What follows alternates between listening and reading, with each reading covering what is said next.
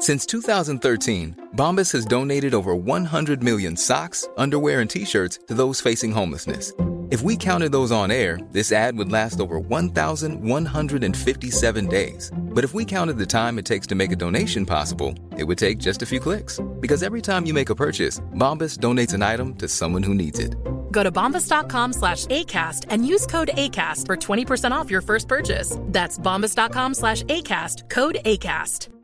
Hiring for your small business? If you're not looking for professionals on LinkedIn, you're looking in the wrong place. That's like looking for your car keys in a fish tank. LinkedIn helps you hire professionals you can't find anywhere else, even those who aren't actively searching for a new job but might be open to the perfect role. In a given month, over 70% of LinkedIn users don't even visit other leading job sites. So start looking in the right place. With LinkedIn, you can hire professionals like a professional. Post your free job on linkedin.com slash people today.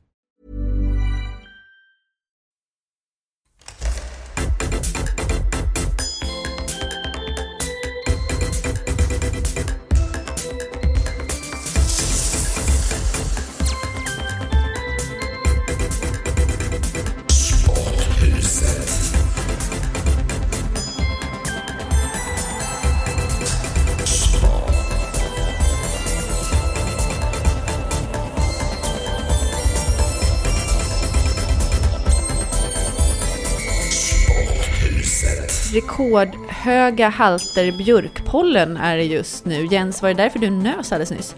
Mm, jag kommer nog nysa någon gång till här på känn här innan den här inspelningen är över. Jag nyser väldigt mycket. Min näsa är som en kran som är jättesvår att stänga av. Den, den brukar stängas av av sig själv någon gång på eftermiddagen. Så då börjar kuspetartiden. Tommy, du känner inte av pollen? Nej, inte alls. Jag är oberoende av vädret ju. Det är ju... Ja, men är pollen väder verkligen? Ja, men det, är ju, det handlar ju om våren som kommer på ett härligt sätt, men på ett negativt sätt när det gäller pollen. Men i och med att det på något sätt hänger ihop med vädret så blir jag ju som, jag- som nej, helt, nej, men strunt i det där nu. Jag, jag, vi måste koppla in Ryssland, det är ju det som är intressant idag. Ja. Lasse, Komandorski Federatie. Ja, hallå ja. hur är läget? Eh, det är... Eh, jag befinner mig alltså i Moskva i samband med världsmästerskapen i ishockey. Vi har haft, eh, precis som hemma i stora delar av Sverige, kalasväder under flera dagar. Så det har varit konstigt att gå in i en hockeyhall. Men eh, förutsättningarna logistiskt för oss med tunnelbaneåkande från hotell till arena och annat är de bästa tänkbara och vi bor suveränt. Så att jag har det mycket bra. Om du kan beskriva hur det ser ut i det hotellrummet där du sitter just nu. Det är ett eh, marmorinspirerat hotell kan man väl säga. Med eh, klar eh, känsla av marmor från hall och badrum till eh,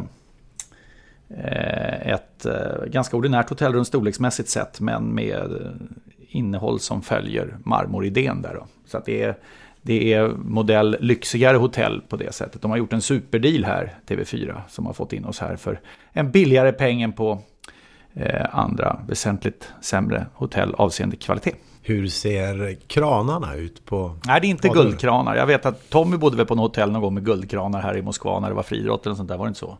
Mm, jag måste fundera. Nej, du, kom, du tänker inte på de detaljerna. Nej. Men det finns värme i, eh, i vattenkranarna i alla fall. Det är vi glada för. Och sen har jag sett att det finns värme även i eh, toalettsitsarna. Ja, just det. Det har jag bara varit med om en gång tidigare i Singapore nämligen. Så, så eh, har jag stött på en toalett som eh, ger värme där vid lag. Vilket är rätt märkligt i länder där det är så varmt från början. Eh, man hade kanske kunnat tänka sig att vi snarare hade i Sverige på vintern uppskattat den detaljen. Men eh, så är det här. Men kan vi inte prata lite mer om eh, själva Ryssland?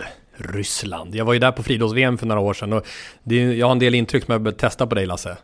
Eh, om det gäller likväl 2016 som 2013. Det borde rimligtvis inte ha hänt så mycket. Vi tar tunnelbanan först. Eh, fruktansvärt oljud. Ja, det är det. Eh, alltså det där med, med, med ljud, jag tror att det är så här, den, den generella eh, ryssen eh, har en stark hörselnedsättning. Det måste ju vara så, eller? Därför att eh, det är ett enormt bullrande mest hela tiden. Så fort man kommer utanför hotellet så är det till exempel längs de här motorvägarna som finns. Och de, metron, tunnelbanan är ju eh, absolut inget undantag. Men vi hade öronproppar faktiskt då. Jag, Bengt Skött, Miro Salar och Diar Boskani, ljudteknikern på Radiosporten. Så varje gång vi åkte tunnelbana så hade vi med oss eh, hade vi med oss eh, öronbedövande medel. Men du, eh, en annan grej. Har du, hur många leenden har du mötts av under de här dagarna ifrån ryssarna? De vill bortse från lyxhotellet. Där jag kan tänka mig att de har blivit skolade att le. Nej, men alltså jag, satt och fund jag funderade på när jag åkte tunnelbana här, hur är det hemma? Tunnelbanan finns ju i Stockholm också som alla vet eh, och som säkert många av er har åkt. Eh, hur är det? Tittar vi på varandra i transportsystemet i Stockholm? Hur är det i andra städer Sverige runt när vi förflyttar oss eh, tillsammans på morgonen. Här är det ju ingen som tittar på varandra. Man tittar ju rakt ner och går oerhört fort. Men man springer inte. Det största skämtet i tunnelbanan här, är om du springer för att komma ifatt tunnelbanetåget. Då kan du nog faktiskt få rätt många att skratta en aning, eller tro att du är mentalt störd. Därför att det kommer ett nytt tåg inom 90 sekunder. Mm, men om man bortser från tunnelbanan, jag menar överhuvudtaget, för det jag slås av när jag varit i Ryssland är ju att det finns någonting nedärvt, kanske från eh, ja, Sovjetunionen-tiden och sådär, som handlar om att inte, det är nästan förenat med fara att vara öppen mot främlingar. Eh, med all den bakgrund som de har. Och det gör att de ser, de ser väldigt pressade ut när man försöker ha en öppen och, och skön, eh, och, och skön, skönt snack med dem. Kanske jag är lite grundrysk i min grundinställning då, för jag går inte och är särskilt talkative. pratsam med, med den ryska medelmedborgaren. Om du kort skulle bara prata om hockeyn som du har sett.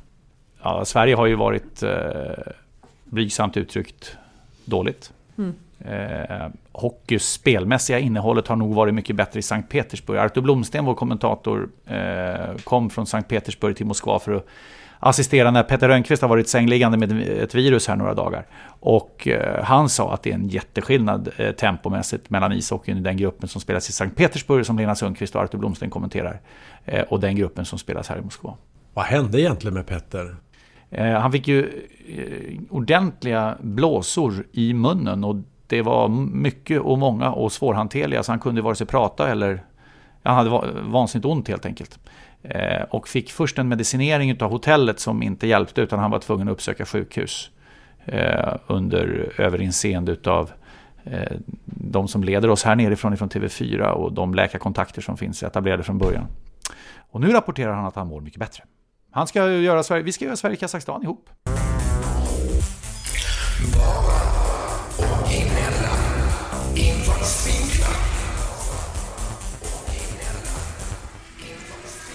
Jens, jag har tänkt att du ska få börja med att presentera din, ja, det du har funderat på mm. den här veckan som har gått. Då säger jag sämre ekonomi, bättre talanger. Det här vill vi höra. Mm. Varsågod. Ja, men jag tänker på allsvenskan i fotboll och eh, jag tänker på alla talanger som blomstrar och kommer fram. Och tänker, vad beror det egentligen på? Och letar lite grann kring brasilianska spelare har blivit dyrare att köpa in. Argentina afrikanska spelare lika så. Med andra ord så har man liksom inte råd att köpa in spelare i samma utsträckning. Det är också svårare att sälja och få verkligen bra betalt för de investeringar man eventuellt har gjort. Så klubbar har helt enkelt tvingats prioritera utbildning av egna talanger. Vilket jag tycker är väldigt välgörande. Och så sedan så har man då också då tränare som har i vissa fall nog tvingats testa unga och upptäcker att det här funkar ju riktigt bra. Självklart så har talangutvecklingen också bedrivits på ett väldigt bra sätt. Men nu är det ju faktiskt så att Talangfabriken Sverige går på högvarv och levererar otroligt mycket spelare. Kalle Johansson, Per Karlsson Lagermyr, Gustav Engvall, Besard Sabovic, Gustav Nilsson, Erdal Rakip, Frans Brorsson, Jordan Larsson, Felix Bindelöv, Anton Saletros, Christos Gravius, Alexander Isak, Carlos Strandberg, Joel Andersson. Där är vi bara några och alla de har gjort avtryck. Mm, det är intressant. Du hade klarat tiden om du läst de där namnen lite snabbare. Men alltså, jag har tänkt på det där också, även i hockeyn och så. Alltså, när man har sämre ekonomi eh, så är man tvungen att vara, hitta på någonting annat. Eh, jag vet, Djurgården Hockey gjorde det, Brynäs Hockey gjorde det, Skellefteå Hockey gjorde det om vi tar hockeyn då. Eh, och i fotbollen eh, massor av exempel också. Att man måste på något sätt bli mer analytisk och tänka igenom när man, när man inte har obegränsat med pengar. Så det är som när, när det trillar in massor med pengar på kontot. Då börjar det göras lite halvslafsiga chansvärvningar, dyra, som mm. inte leder någonstans. Men får vi inte fokus Malmö FF här? Ja, vet du Lasse, det var exakt det jag satt och tänkte på. För jag menar, det, den tanken vi har gemensamt där Lovisa är ju att troligen att eh, vad händer där nu? De har ju fått två raka år i Champions League och mycket pengar på kontot och eh, misslyckas med att komma ut i Europa det här spelåret och sitter ju på en trupp som är Eh, dels innehåller Frans Brorsson som du pekar på, på Jens, jag vet det, och Erdal Rakip också. Så de har ju det spåret också i sin verksamhet, men för att lyckas på Europanivå så har de ändå valt en liten annan väg. Jag tror den bästa investering som Malmö FF kan göra är att eh, satsa en hel del pengar just på ungdomsakademin och utbildningen. Och det är mycket möjligt att man kanske inte det har hunnit burit frukt fullt ut. Eh, det, jag vet inte om ni tänkte på det, jag tror det var 14 eller 15 namn som jag raddade upp här. Mm. Eh, fyra stycken av dem kommer från AIK. Som ju kan nästan anses vara lite grann ledande i att få fram egna eh, talanger. Vi har ju Carlos Strandberg kan man ju säga är inköpt visserligen men, men sedan har vi ju ändå Alexander Isak född 99 och vi har Christos Gravius född 97 och vi har Saletros som ju börjar vara rätt så eh, erfaren i sammanhanget född 96. Alla de här som jag eh, räknade upp var födda 96 eller senare. Vilket innebär, ja men det, det är de jag tar in i, i talangkategorin. Och då kan man ju fråga sig, mm, AIK ligger i framkant här. De kanske också har börjat det arbetet för 3, 4, 5 år sedan och, och, prioriterat det och satsat extra på de ungdomsledare som är kanske satsat extra på att få ut sina lag att möta kvalificerat motstånd och därmed liksom kunna eh, matcha dem mot svårare motstånd, få dem att utvecklas bättre. Det är jätteintressant. Jag vet att eh, Svenska Fotbollförbundet har jobbat med certifiering av klubbarnas akademier och att det liksom har lagts fokus på det, att man poängbedömer dem så det blir lite grann en tävling internt att vara så duktiga på att utveckla talanger som möjligt. Och vi var ganska så, jag skulle vilja säga svaga på det här för 5-10 år sedan. Men det här känns som att det är liksom en, en gren eh, som håller på och växer ut till att bli en riktigt vass del i, i svensk fotboll som vi kommer att ha nytta av i framtiden och som jag skulle vilja sätta spotlight i. Men utmaningen är när du har fått in mycket pengar, som vi pratade om i Malmö och även finns massa exempel tidigare, att då inte börja göra de här slafsiga chansvärvningarna dyra. Jag tänker på Djurgården till exempel som hade en tydlig filosofi i början av 2000-talet. De tog in unga spelare, utvecklingsbara, som ju sen blev superstjärnor som Källström och Isaksson och sådär och, och vann, eh, vann flera guld. Sen när pengarna trillar in på kontot då är det så här, vi tar Kirinho, mm. 14 miljoner kronor. Mm. Vad får vi för det? Ingenting. Johan Oremo, 10 miljoner kronor, funkar inte alls. Mm. Eh, så att det blir oftast mer fel, faktiskt, när du har pengarna. Det bästa hade varit om du kunde ha både och. Ja, det, för det, egentligen så är det ju ingenting som säger att bara för att du får pengar så skulle det vara sämre. Nej, precis. Men det är mycket möjligt att man riktar mindre fokus på det. Och inte prioriterar det på samma sätt. La Casa Deportiva con Jens Lasse y Tommy. Tommy, du vill hänga på med samma sport? AIKs krav på Andreas Alm är absurt. Då har du en minut eh, på dig. Kör! Vinn allsvenskan eller lämna AIK. Det är ju styrelsens krav på tränaren Andreas Alm inför den här säsongen. Och det här gör att eh, så fort AIK den här allsvenska säsongen nu förlorat en eller annan match så undrar alla om det nu är dags för Almsparken. Styrelsen har på så sätt lyckats skapa en mycket otrygg situation runt sitt lag som rimligen borde hämma laget den här säsongen. AIKs styrelse uppträdde som om klubben vore Abramovic, Chelsea eller Real Madrid. AIK har ju långt ifrån det bäst, de bästa ekonomiska resurserna i allsvenskan, vilket gör att kravet på Alm är absurt. Målsättningen är helt enkelt inte förankrad i verkligheten. Hur ska styrelsen ha kommit fram till det här? Hur har de kommit fram till analysen att AIK är så bra att tränaren bara ska fixa guld? Alms arbete med AIK med fem raka topp 4-placeringar är mycket imponerande prestation i en klubb där det sålts och bytt spelare hejvilt. Påminner om det arbete som Hans Wallson gjort i Skellefteås hockeylag trots stor spelaromsättning. Det här guldkravet på Alm säger mer om en oro och en otrygghet i AIKs styrelserum, säger jag. Tack! Då, jag har en första fråga där bara. Är det så?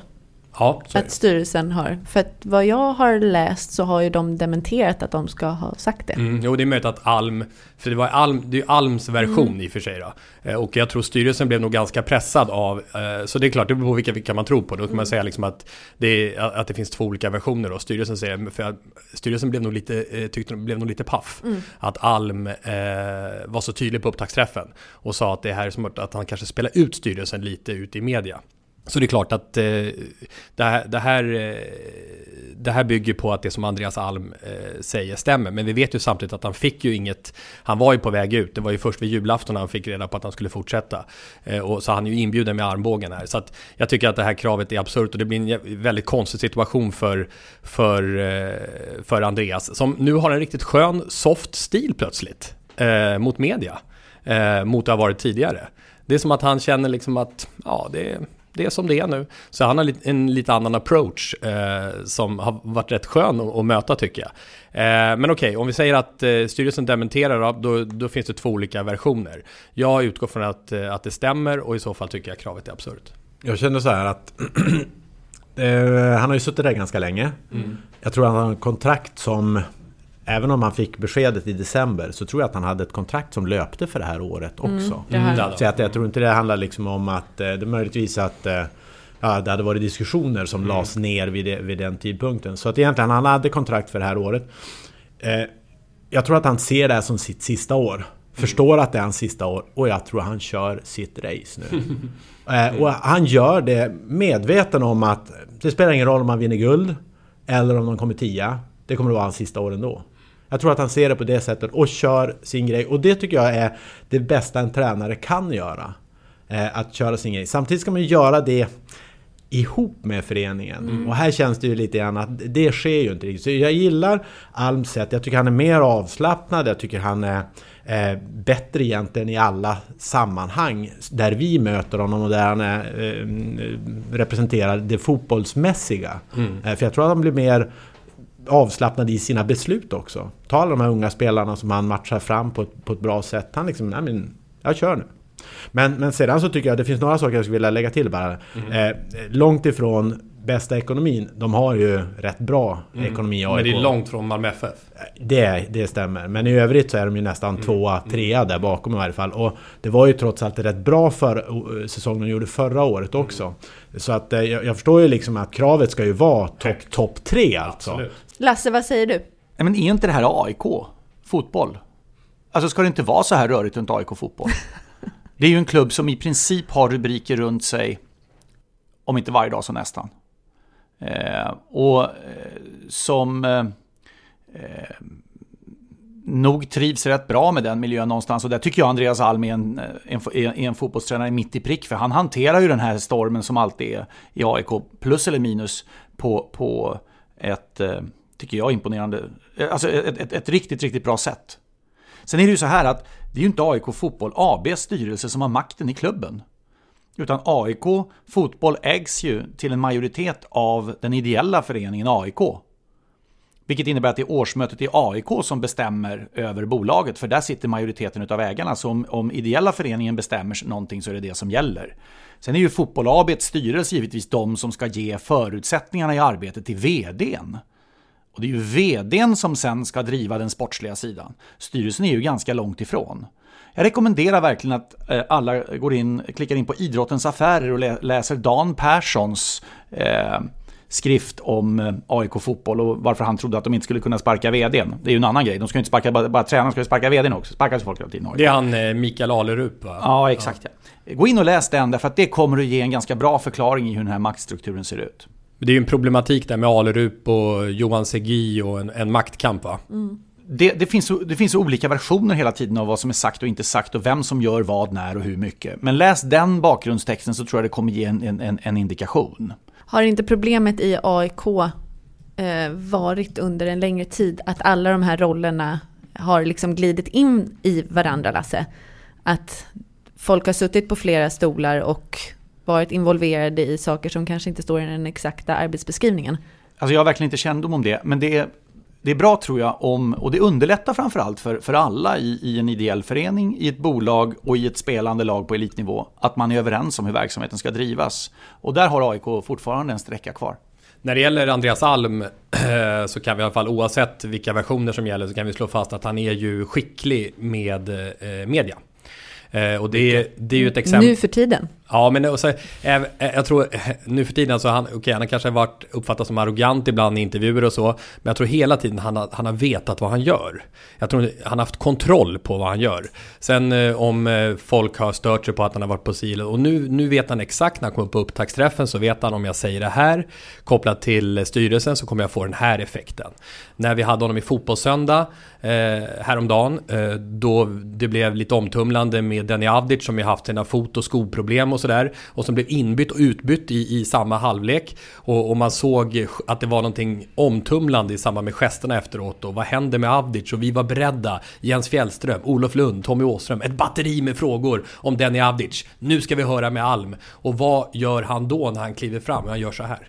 Vi ser pigga ut, vi ser um Um, ut som att vi har kraft och vi, till skillnad mot Jönköpingsmatchen senast, så är det fart och vi gör tre mål på bortaplan i Göteborg så att det, ehm, det känns väldigt bra.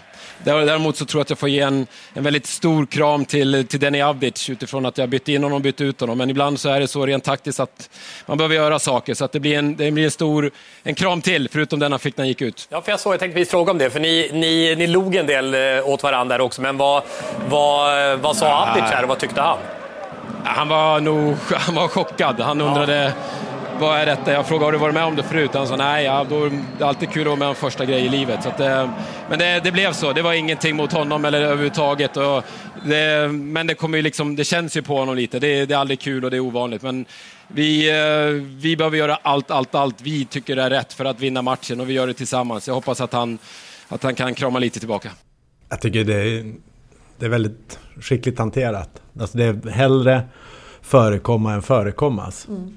Jag tror alla tränare som hade gjort ett beslut som Alm gjorde, nämligen att byta in en spelare i andra halvlek, byta ut honom. Alltså det är ju en spelares mardröm. Det är ju en absolut spelares mardröm. Hade varit medveten om att det här är en speciell situation. Men jag är inte säker på att det är så många som hade hanterat det på det här sättet. Det vill säga lyften innan vi media hinner lyfta den ta och förklara den och dessutom förklara den med en kram. Alltså det, det, det är också liksom ett, ett fint sätt att, att, att, hantera en svår situation och liksom baka in en kram i det hela och förhoppningsvis få en tillbaka från, från eh, Avdic när, när han ser och förstår helheten i det hela. Så eh, väldigt snyggt hanterat. Dels är det ju att han säger att han, han ska behandla det med en kram, det vill säga att han visar på medmänsklighet. Mm. Men sen säger han en annan sak som är otroligt viktig. Det är elitidrott vi pratar om här. Det är ingenting annat. Det handlar om att vinna matcher och ingenting annat. Det säger han också, Andreas Alm. Mm. Och i och med att han tar det innan han har fått frågan så är det oerhört svårt att snärja honom för det. Det som krävs för att gå vidare i det här läget är att Denny Avdic kommer och säger jag tänker fan inte krama Andreas Alm. Får jag se honom så bara smäller det! Då kan du gå vidare i ämnet. Men eh, din mamma Lovisa som har blivit en del av den här podcasten. eh, som är media... Vad kallar man det? Mediautbildare, media, nej, mediarådgivare. Eh, hon måste ju tycka att njuta av när hon hör det. Jag menar, snacka om att gå in och bara stjäla agendan. Ja, men det är precis så där man ska göra. Det pratade vi om senast också. Ja. Att hon, man... hon, hon, har nog möjlighet att få jobb om hon ringer där hon svarar Miljöpartiet, det gröna. Nej men gå och ta över, ta över agendan. Ta över agendan. Mm. Äg, äg mm. intervjun. Mm. Lasse, vad har du på lut? Nu smäller det under rubriken Lägg ner. Lägg ner. Varsågod. Hinken ringde mig häromdagen. Han var på väg ut på Värmdölandet. Tjena granen, sa Hinken. 26,5 grader på Farstabron och du är på hockey-VM. Inte en människa här bryr sig om hockey-VM. För ofta, för många matcher. Så sa Hinken. Lägg ner! Jag tänkte på det samtalet på de matcher jag sett hittills som inte inkluderat Sverige. Kazakstan har slagit Schweiz, som också förlorat mot Norge som slagit Danmark och Lettland har tagit poäng av Sverige och av Tjeckien. I Sankt Petersburg har publikfesterna med Finland kompletterats av kanadensiskt uppvisningsspel och ungerska supportrarnas allsång av sin egen nationalsång tillsammans med spelarna i det ungerska landslaget efter en förlust. VM är en sportslig och inramningsmässig internationell snudd fullträff. Vi i Sverige ser ett mästerskap som smälter i solen och som spelas för ofta, för länge och för mycket. Men på plats så är det någonting helt annat. Så budskapet till er som hoppas på en förändring kring hockey-VM blir Lägg ner. Alltså det där har varit ett ämne i 20 år. det här. Och det, du har 100% rätt Lasse, ofta har det varit succé på plats. Men en annan sak också, Hinken har fel när det gäller svenska folket. Alltså det är bara att gå in och titta på tittarsiffrorna. Nu har de ju sjunkit de senaste 10 åren, men det gör alla tittarsiffror i linjär vanlig tablå-tv. Det är ändå 900 000 som ser Sverige-Tjeckien här i gruppspelet. Det är alltså eh, i share som det heter, alltså hur många av de som tittar på tv just då, mer än var fjärde svensk, som mm. ser matchen. Så även i Sverige, även, det här har blivit som en, som en kliché att ingen bryr sig om hockey-VM. Tittar vi på gemene man och vi ser också, på, om vi går in och tittar på de här tittarsiffrorna, att det är en ganska bra spridning i populationen. Det är alltså, det, det är manligt, det är kvinnligt, det, är, det finns en spridning åldersmässigt som är bättre faktiskt än till exempel på internationella fotbollsmatcher. Så ishockey-VM är även i Sverige en institution, ett begrepp. Och jag lovar, när vi kommer till World Cup i höst, när de bästa eh, svenska hockeyspelarna är med, det kanske är max en, två stycken i det här laget just nu som kommer platsa i det World Cup-laget, så kommer det vara sämre tittarsiffror. Det kommer ju gå på natten också, men även om det skulle vara samma tid, så kommer det, för det är inte lika etablerat. Även om de bästa är på plats World Cup, ishockey-VM kommer i maj, likt Eurovision, och det är enormt etablerat. Så alla, Hinken som är en kanonkille för övrigt, jag känner honom, eh, som, som, som säger så här år efter år efter år, de har fel. Men hur kan då upplevelsen vara, om, man, om det är tittarsiffrorna, det är ju ingen hockeyfeber i Sverige. Ja men så säger man alltid, men, men det är bra tittarsiffror. Ja. Eh, och, och, varje VM säger man det, det är ingen hockeyfeber. Åh, vad tråkigt med hockey-VM. Åh, herregud vad tråkigt med hockey-VM. Det är ingen som bryr sig. Det ska vara vartannat år. Det är de bästa inte med. Bra tittarsiffror. Det är, det är ungefär som ingen gillar Rocky 4. Ingen, eh, ingen krönikör har någonsin hyllat Rocky 4. Men det är bra många som har sett filmen. Det är inte fint att tycka att ishockey-VM är bra hos etablissemanget. Det, det, där har vi snackat mycket om Lasse under åren. Jag menar även när vi gjorde det här på Radiosporten i början av 2000-talet så var det enormt frågasatt mästerskapet under gruppspelen. Och Radiosporten hade långa möten om hur, hur, hur mycket man skulle få vara med i sändning och så för att ishockey-VM inte är så hett. Ja, men så är det. Eh, jag tillhör de som har tyckt att det spelas för ofta. Eh, och absolut inte skulle ökas i antal länder som är med. Nu är det ju 16 i två stycken åttalagsgrupper, fyra till kvartsfinal från varje sida. Men eh, efter att ha varit i, faktiskt även i Minsk i Vitryssland, där ju folk kommenderades att gå på matcher, men det som hände inne i arenorna, det var, det var idrottsligt sett festliga föreställningar. Eh, förra året i Prag var ju, och, och i Ostrava var ju en galen succé. Det var ju i princip fullt på alla matcherna. Eh, i Prag som är en sån öppen och välkomnande stad på alla sätt också. Det finns någonting att äta för alla, du kan eh, få någonting, eh, kaféer och, och, och pubbar för alla också. Så det blir en, en väldigt speciell sak. Eh, Sankt Petersburg, jag snackade med Artur Blomsten som jag varit där och kom hit, han sa att det har varit, eh, det har varit eh, eh, mitt i prick där också. Här i Moskva tycker jag det har varit lite sådär faktiskt, när, när det inte har varit match med, med Ryssland eller Kazakstan som också har mycket, mycket stöd här. Eh, Sverige-Danmark till exempel var det, ju, var det ju... Det hade ju varit tyst i hallen om det inte varit för en döve ljudtekniker som kört musik på en nivå som man själv får en hörselnedsättning. Det, kan det vara sådär så att eh, hockey-VM är väldigt tittarvänligt? Mm. Och att det så att säga därigenom får per automatik en, en, bra tittarsiffra och så. Mm. Eh, men, men, att det sådär liksom om man tittar på engagemangsnivån. Ja. Engagemang, det fanns en, eh, ett index som var 0 till 100. Så känns det som att det inte riktigt slår i taket förrän det så att säga egentligen handlar om semifinal och, och final. Det är då det verkligen engagerar. Men det är tittarvänligt. Alltså, men, men, det kan stå på. Liksom. Precis, det är som att man har radion på ungefär så kan man ha en, en eh, VM-hockeymatch på. Undrar om det är lite som Vinterstudion har blivit också. Så kanske. Eh, det är väldigt många som ser Vinterstudion också. Men jag tror inte kanske man inför varje lopp tänker så här, nu, ska, nu, Nej, är, det, nu, nu är det viktigt. Ja. Sen är det ju en sportslig det blir sportsligt underhållande när lagen tar poäng av varandra så tydligt. Och här har ju också den här delen i hockeyn att en match får inte sluta av gjort ishockey. Man spelar ju förlängning eller strafftävling tills man får en vinnare. Och det ökar ju värdet av varje enskild match ganska ordentligt eftersom inbördes möte sen räknas före allt annat. Eh, så det blir ganska häftiga föreställningar tidigt i turneringarna. Men det som, det som är min point där, apropå det, oavsett på plats och så, det är, det är att om man tar svenska folket då, inte så analytiskt om man tar hela hela befolkningen när det gäller exakt vilka spelare Sverige har med i ett ishockey-VM. Det är det jag menar med det här med World Cup och, mm. och, VM. För VM har blivit så himla etablerat under många år, så även om det är klart sämre lag här än vad det blir i höst, så är det här eh, lättare att söka upp. Eh, och att det Kör känns... VM två gånger om året. ja. Ja, det, och sen, är- men det kommer ju aldrig ändras heller av ett annat skäl och det är att internationella ishockeyförbundet, för dem är det ju ändå en kassako. Eh, så även om det, man skulle anse att det blir lite inflation av att de spelar så ofta så, så tjänar de ändå pengar på att det, att det är varje år. Ett säkert tecken på att veta att det arrangeras i Ryssland i alla fall att de ändrar eh, avspärrningarna och upp och nedgångar hela tiden. Eh, så den ingången man använt tidigare, där är det helt plötsligt njet och så pekar de åt ett annat håll så då är det bara att gå. Den akkreditering som, som gällde ena dagen, nej det ska helt plötsligt ha en B på akkrediteringen för att komma in andra dagen och så vidare. Så det är fortfarande lite grann så när man är på evenemang i Ryssland och språkligt är det lite svårt för mig att ha de tyngsta vettiga verbala argumenten. Kommer du ihåg det här VMet när jag fick en eh, spelarackreditering, Lasse? Det var Sankt Petersburg 2000. det var Du- just de trodde du var italiensk spelare i ishockeylandslaget, så du kom ju in i spelarkorridoren. Jag kom samtidigt som italienarna när de, eh, när de gjorde sin akkreditering, de it- italienska laget. Och smet in där, så att jag fick ju så här eh, akkreditering A, B, C, D, E, F, G, H, I, K, L, M, N. Så att jag kunde ju då gå in och göra längst in i duschrummet. Kunde jag komma om jag ville. Det ser lite italiensk ut Ja, faktiskt. eh, ciao, Komplim- ciao, komplimang. ciao.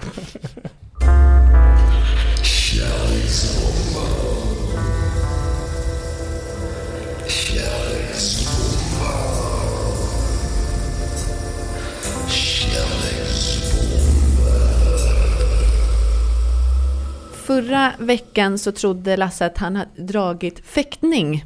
Eh, och sen satte han på sig läsglasögonen och såg att det var fälttävlan. Den kan vara vild, bångstyrig och svårhanterlig. Men också så pampig, så ståtlig och så fylld av tillit. Efter Nazitysklands villkorslösa kapitulation skulle segerparad hållas på Röda torget här i Moskva. Josef Stalin, den så nyckfulle, hade tänkt stå i centrum.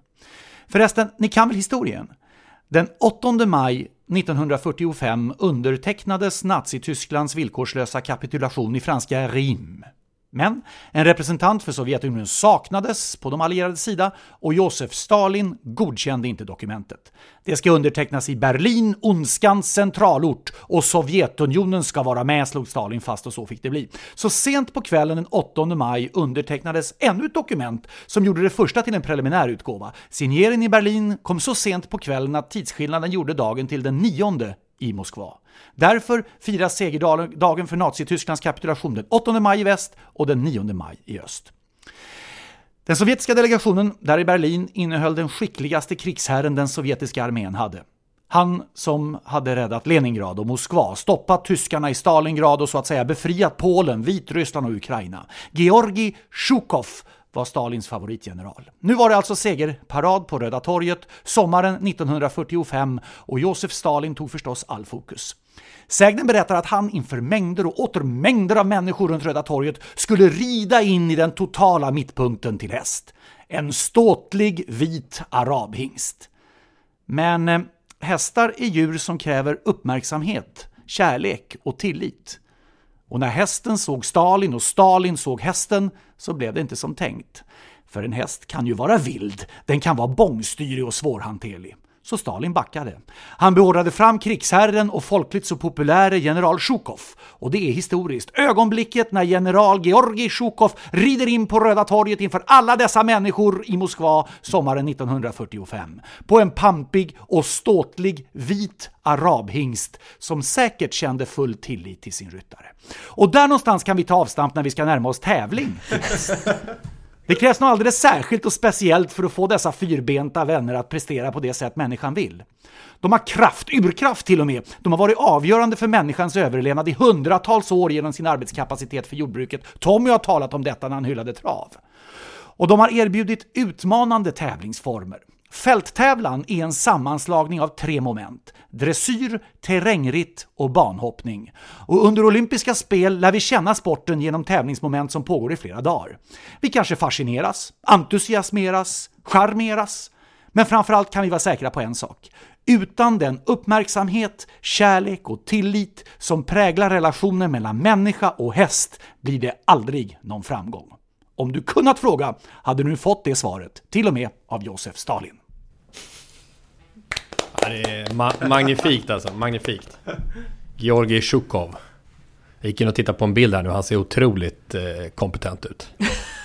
Ser han grym ut? Nej, inte så farligt tycker jag här, Sjukov. Nej. Georgi Sjukov. Kan Sjukov. jag byta ut och satt honom på en eh, CCCP-tröja så hade han kunnat vara någon för detta hockeyspelare också.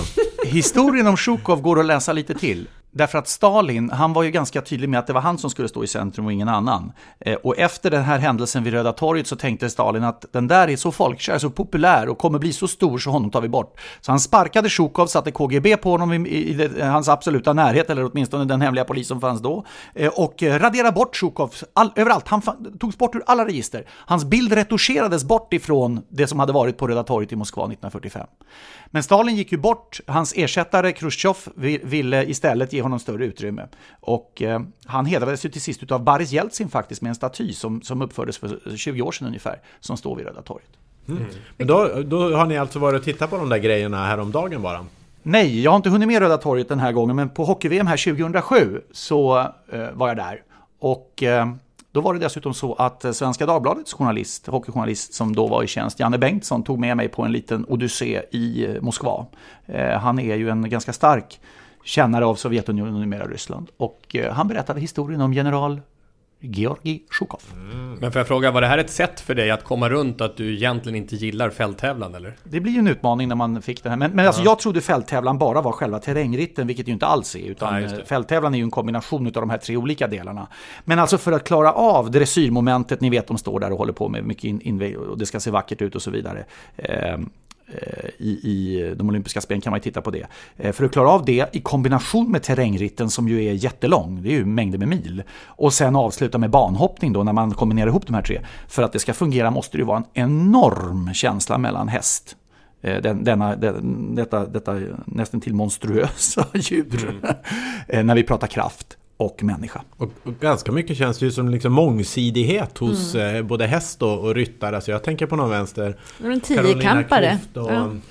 sjukamp, tiokamp, något i den stilen. Du ska liksom både kunna hiva iväg ett spjut långt och du ska kunna hoppa högt och du ska kunna springa snabbt och långt. Alltså det finns ju som helheten i det hela. Men, men man tänker ju spontant på den där terrängritten mest för att den ser så... Inte finns någon annanstans. Nej, och att med rädsla för att uh, uh, uh, det löste sig. Och det, det är ju eh, en farlig sport också. Eh, Det var ju bara några år sedan som eh, internationell ridsport skakades utav. Dels har ju hästar mist livet i de här tävlingarna, alltså terrängritten, men även ryttare. Eh, Och det var ju två dödsfall inom, inom precis intill varandra på kort, kort tid, bara för några år sedan. Som eh, drog ner ganska svarta rubriker runt, runt eh, ridsporten. Så att eh, det här var nog ett bra sätt att gå runt det tror jag. Bra jobbat Lasse. Mycket bra. Ja, det är riktigt bra alltså.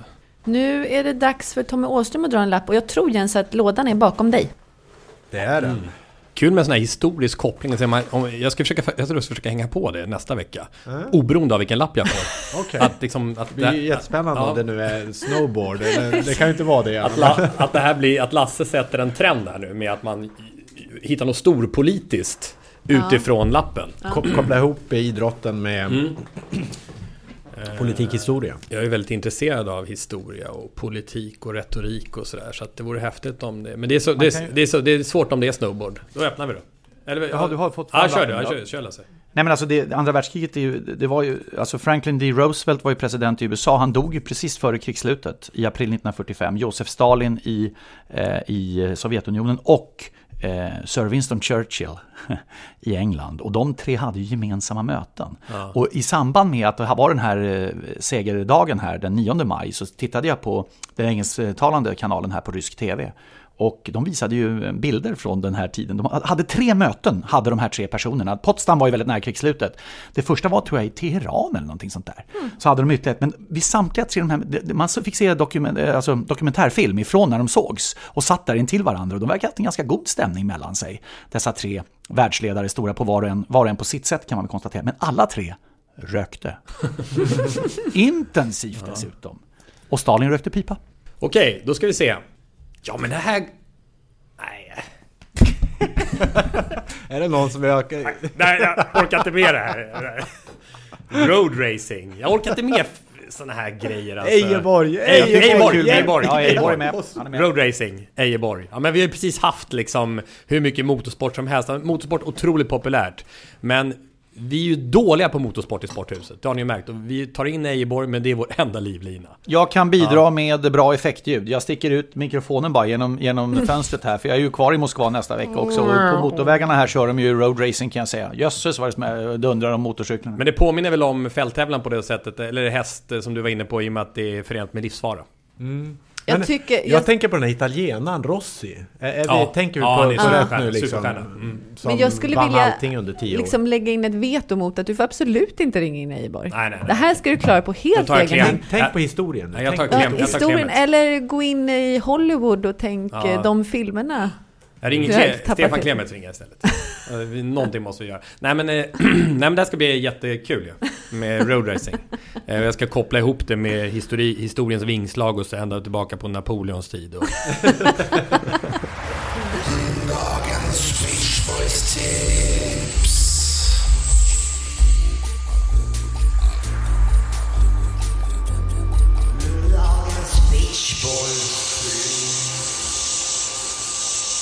Vi har ju lämnat eh, Beach Boys och vi har lämnat slagen trots att det snart är dags för Eurovision Song Contest i Sverige.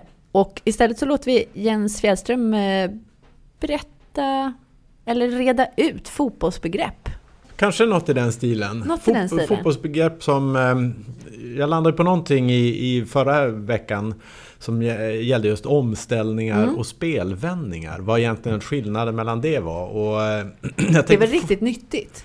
Ja, kände jag. Även, även för mig alltså. och sen fortsatte du visa i Fotbollssöndag också härliga exempel på just det här. Eh, Så jag tänkte fortsätta lite på den inslagna linjen och, eh, och prata idag om inlägg respektive inspel.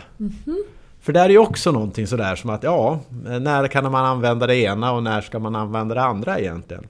Och så om vi börjar egentligen med, med eh, inlägg och inspel så är det ju en boll som spelas in från kanten. Det kan vi ju alla vara, vara överens om. Och så sen in i straffområdet i regel och förhoppningsvis leder det fram till en målchans.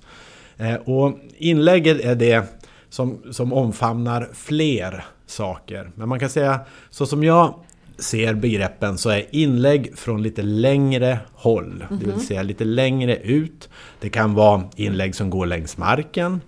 Det kan vara tidiga inlägg som smiter in på nedersidan om backlinjen och är jättesvåra att försvara. Och det kan också vara liksom de som lyfts i höjden och blir till vackra nickmål. Eh, Så där har man liksom inläggen som omfattar lite mer. Och inspelen, då börjar man komma som inläggsspelare, den som ska spela in bollen, lite närmare straffområdet. Och det blir lite mer en, liksom en liten precisionspassning in. Och li- rätt ofta också snett inåt bak. Tänk er den. Eh, kallas även cutback. Lägg det på minnet. Inspel cutback. När det är de här snett inåt bak så kommer den och bredsidar in den från straffpunkten ungefär. Eh, så fick jag en fråga här ute i, redaktionen. Patrik Åhman tror jag det var. Som sitter ute i kontorsmiljön och frågar. Ja men du, Emil Salomonssons må, eller assist här senast när Göteborg vann mot, mot Djurgården. Två stycken inspel, eh, in inspel säger jag då. Eh, För att de är precis sådär så att det är gränslandet mellan ett inlägg och ett, eh, ett inspel. Men, men som sagt var, lite längre håll Uh, ut från kanten. Mer inläggs, använd inlägg. Och inlägg kan man använda lite uh, nästan när som. Och så sen så håller vi inspelen till de som kommer lite närmare och ofta är snett inåt bakåt och kan även kallas cutback. Där har vi summeringen inlägg och inspel. Jag känner mig klokare och klokare för varje vecka som går. Kan ett inspel ske i luften? Eh, jag skulle säga nej på Nej, det. precis. Mm. Då vet vi skillnad. Lovisa, folk, när vi hade Beach Boys-tipset här, många som... Du har ju sjungit en del eh, i de, de här episoderna och, och det gjorde ju, du gjorde ju lite succé. Jag, jag skickar fram en, en text till dig, se om du känner igen den där låten. Det skulle vara så himla bra avslutning med, apropå var Lasse är någonstans. Jag är hemskt ledsen. Känner du till den låten? Nej. Gör du inte? Lasse kan nynna. Ja. Alltså det passar så bra med... Eller Tommy kan nynna menar jag. Ja, jag, jag kan läsa upp det istället. I follow the Moskva down to Gorky Park. Det här är alltså Scorpions. Ah. Listening to the wind of change. Jaha, det är den. An August summer night, soldiers passing by. Summer night. Ah, fortsätt, fortsätt, fortsätt, passing by. Listening to the wind. Of change. Apropå där du är Lasse och det du har varit inne på. I follow the Moskva down to Gorky Park Listening to the wind of change An August summer night Soldiers passing by. Listening to the wind of change. Det har hänt mycket sen eh, Stalins dagar Lasse Ja, det har ju runnit en del andra En av de bästa rockballaderna. Ja, riktigt bra maktmänniskor under, under broarna här tänkte jag säga. Men jag kan ju lova då att till nästa gång ha gjort den där vandringen in i Gorki-parken. Scorpions, en eh, favoritgrupp. Nu pratar vi sjuan, åttan, biljardrummet. Det är det du inte gillade Tommy. Nej var det- var Men hade du långt hår då Jens? Ah, ja, någon form av hockeyfrilla kan jag nog ha haft. Men jag gillar Scorpion, de här power ballads. eh, De hade Ja. flera sådana. Men, men eh, jag spelade vi, på invigningsprogrammet när vi hade Radiosporten friidrotts-VM Moskva 2013 så, så gjorde vi en inledning och sen spelade vi den här låten. Så den sitter starkt också för man, jag tycker det är, ju, det är ju fortfarande någon slags wind of change i, i, i Ryssland. Även om det kanske börjar changea tillbaka lite eh, i, i Putins välde. Ja, så länge jag inte behöver hockeyfrilla utan är nöjd med att jag går till Gorki-parken till nästa gång så är jag med. Och du ska få ha hockeyfrilla när du kommer hem Lasse, vi fixar en sån peruk. Ja, tack så du ha. Ha det så kul nu i ishallen. Ja, Kör hårt. spasiba. Tack ska du ha. Spasiba kamrat!